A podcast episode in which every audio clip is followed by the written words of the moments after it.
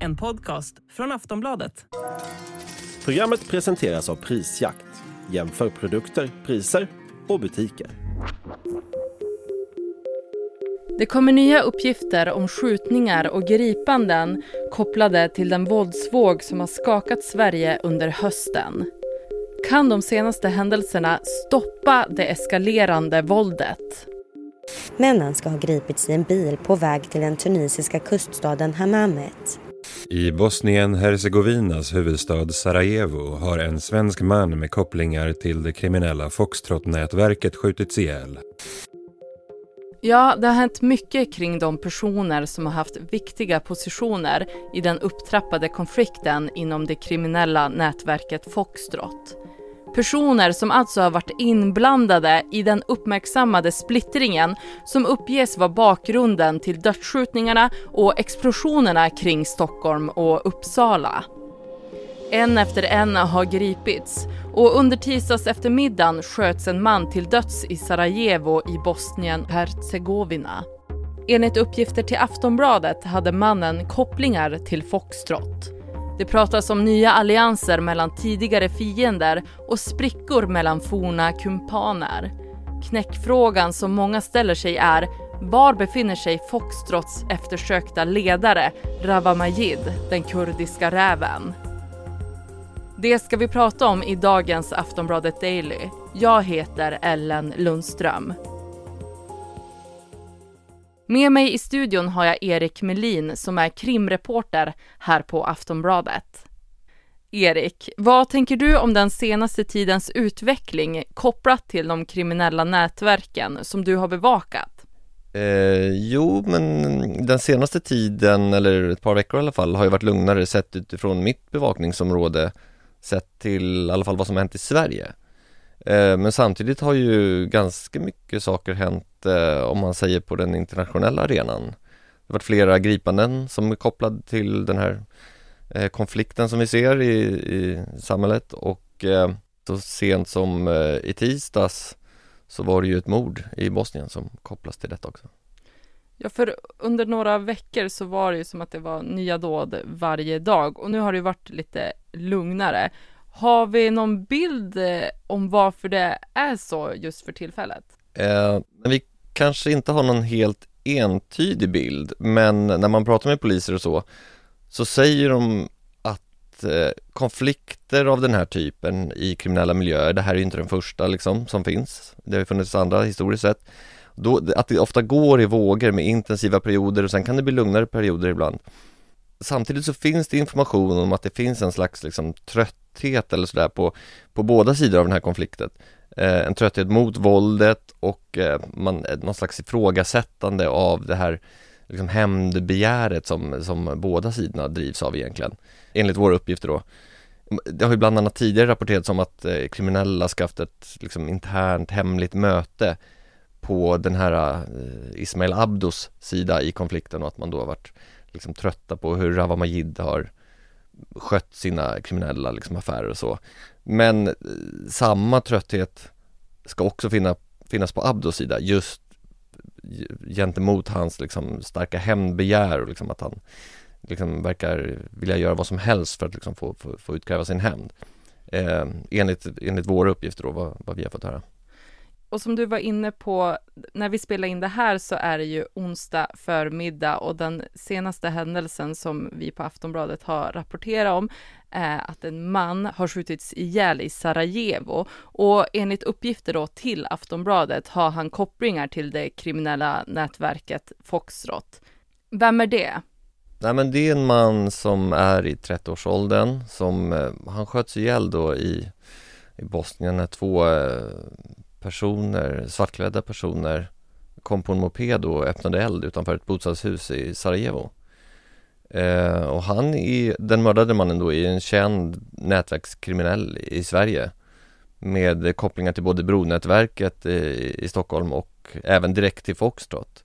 Han ska bland annat då ha varit inblandad eh, i en händelse tidigare i höstas som kopplas till hela den här våldsspiralen. Det var en skjutning vid ett café i Istanbul eh, en grupp personer besköts då på det här kaféet och besvarade elden och de personerna då som befann sig på kaféet och besvarade elden kunde senare gripas och han var en av de personerna då eh, men släpptes i ett senare skede. Och det har ju skett en rad gripanden som tros vara riktade mot nätverkets ledare Rawa Majids krets. Kan du berätta mer om det? Ja, men vi har dels de här då fem eh, svenska männen som greps i Tunisien eh, efter att polis hittade narkotika och eh, vapen i ett fordon som de stoppade. Eh, och de här fem männen eh, tillhör ju då Rawa Majids sida i den här större konflikten och framförallt tre av männen har liksom haft en slags ledande roll i bronätverket och hela det nätverket har ju varit liksom Rawa Majids nära anförtrogna och allierade på, i Sverige då. De har använts som, som utförare då för att begå olika typer av brott. Eh, men vid sidan om, om Tunisien då så har vi också eh, förra veckan en 37-årig man som greps i, i Serbien och han pekas av polis ut för att vara en slags eh, vapenchef eller organisatör för vapen just för Foxtrot-nätverket och anses också ha varit högt uppsatt i, i nätverket då enligt eh, Aftonbladets uppgifter. Och hur kan alla de här händelserna påverka Rawa Majids ledarskap? Ja, men så vitt vi vet, eh, han är ju fortfarande ledare för Foxtrot, men han syns inte till just för stunden, vilket andra i nätverket gör, vilket också eh, poliser har noterat eh, vilket vi då på Aftonbladet har nåtts av. Till exempel finns ju då den här personen som heter Mustafa Al-Jibouri som Aftonbladet har skrivit om, som ibland kallas Benzema. Eh, han var ju en av dem tillsammans med folk från Bronätverket som höll någon slags presskonferens eller vad man ska säga på Instagram, de, någon livesändning som har blivit omskriven. Och han pekas ju ut av polis för att vara en person som skulle kunna ta över om eh, Ravamajid skulle försvinna men i, i nuläget så, så går det inte att säga att han är försvunnen utan det är bara det att han har inte synts till på ett tag. Men var kan Rawa Majid vara någonstans just nu? Eh, det korta svaret är att vi inte vet. Och av vad vi kan utläsa från källor inom polisen så är det inte heller så många där, om ens någon, men i alla fall i så fall få som vet det. Det senaste egentliga spåret är uppgiften om att han ska ha gripits i Iran i början av oktober. Eh, och efter det går uppgifterna isär, Eh, att han släppts, att han fortfarande är i förvar, att han är i ett annat land. Och eh, det finns påståenden om att han ska ha gjort vissa uttalanden, dels ett röstmeddelande efter det här gripandet i Iran som påstås vara han, att han säger att han är fri och så vidare och också uppgifter om eh, någon slags signalmeddelande som spreds liksom i sociala medier att han skulle vara tillbaka och så. Men, men inget av det här har ju kunnat bekräftas utan får väl betecknas som lösa uppgifter i nuläget. Men även innan det här skedde då, eller som det påstås ha skett i Iran med det här gripandet, så fanns det uppgifter om att han ska känt sig väldigt pressad i, i Turkiet och därför flydde landet. Och ja, sett till vad som har hänt nu de, den sista tiden så kan man ju tänka sig att den situationen fortfarande pågår för honom. Och vad görs nu för att fånga honom? Polisen har ju både en nationell särskild händelse och Stockholmspolisen har en särskild händelse som särskilt syftar till att eh Eh, arbeta mot organiserad eh, brottslighet och särskilt då med fokus på Foxtrot-konflikten som just nu råder. Så att mycket resurser läggs ju på detta och exakt vad som görs eh, är ju inte alltid saker som nås av oss. Men att man har koll på olika aktörer även utomlands har ju blivit tydligt eh, sett till vilka källuppgifter som kommer in till oss från olika typer av källor. Snart ska vi prata mer om hur de senaste händelserna kan påverka det svenska gängvåldet framöver. Aftonbladet Daily är strax tillbaka. Den sidan i konflikten som tillhör Ismail Abdo, som även har kallats för jordgubben, anses nu vara den starkare i den uppmärksammade konflikten med det kriminella nätverket Foxtrot enligt polisen. Vad är orsaken till det, Erik? Nej men först och främst ska man väl säga att det här är ju då uppgifter till Aftonbladet. Det är ju ingenting som polisen går ut och, kommenterar eh, liksom rakt ut så. Men eh, vi vet ju att det är så och orsaken är att fler nätverk och olika typer av kriminella aktörer har valt att ställa sig på Ismail Abdos sida i den här konflikten. Och eh, det, det är ju en väldigt rör, rörig och rörlig situation eh, så att det kan snabbt ändras. Och det finns också många nätverk i Stockholms eh, kriminella miljö då som man inte riktigt vet vilka sida de har valt att ställa sig på.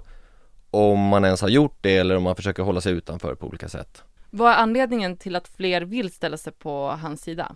Nej men det är ju som eh, vad vi då vet via uppgifter från polisen då så är det ju för att man bedömer i kriminella då miljöer att man bedömer att Ismail Abdo redan är den starkare parten och att man då väljer att ta den starkare sida. Eh, Det är det ena spåret, alternativ två då är, eller spår två är att man liksom ser andra typer av fördelar. Det kan ju ha till exempel med sin, eh, just sin eh, specifika brottsliga verksamhet att göra, narkotikaförsäljning eller så vidare. Att just den skulle gynnas av att man tar just den eller den andra sidan i konflikten. Och vad är det som egentligen säger att den ena eller andra sidan är starkare? Men det har ju med de allierade och den styrka det innebär att göra. För i längden betyder ju det mer våldskapital och kraft, vilket gör att man kan ta kontroll över fler delar av kakan som är narkotikamarknaden i framförallt Stockholm men även ute i landet sådär. Och det här är ju två sidor som helt vill slå ut den andra och därmed ta kontroll över stora delar av just den här marknaden. Och Aftonbladet har ju fått uppgifter om att det har skapats nya allianser. Kan du berätta om dem? Mm, ja men det stämmer och det som framförallt sticker ut där är ju att det finns uppgifter om att eh, Abdo ska fått en ganska oväntad partner i Mikael Tenesos, alltså ledaren för Dalen-nätverket. Eh, han var ju tidigare den ena parten i den första våldsvågen i vintras, eh, där Rawa Majid och Foxtrot stod på motståndarsidan eller vad man ska säga. Sen har det varit tyst eh, kring Dalen-nätverket och eh, eh Mikael Tenesos eh, från, eh, från någonstans i våras där, vilket även polisen liksom säger öppet sådär. Men att man har uppgifter inom Polismyndigheten då att han ska ha mm, beklagat sorgen för Ismail Abdo efter att eh, Abdos mamma sköts ihjäl i början av september i Uppsala, vilket ju var eh, del av starten för den här nya våldsvågen, om man ska säga. Och vid sidan om, om Dalen och Mikael Tenesos kan man ju då också nämna att polisen bedömer att eh, Dalen-nätverkets allierade från tidigare konflikter också är potentiella allierade i den här nya konflikten och det skulle i så fall bland annat handla om Vårbynätverket och eh, Bandidos. Och du Erik, du har ju bevakat gängkriminaliteten under en längre tid. Men hur skulle du säga att allt det här som nu har hänt kan påverka Foxtrot-nätverkets framfart? Det är ju tidigt att säga, men vi har ju sett flera gripanden av högt uppsatta i nätverket och det vore ju konstigt om inte det påverkar nätverkets kraft och styrka åtminstone i det kortare perspektivet. Eh, men på längre sikt är det ju såklart svårt att säga för att man kan ju såklart alltid ersätta personer och sådär i det längre perspektivet. Vad skulle du säga är det som motarbetar dem mest just nu?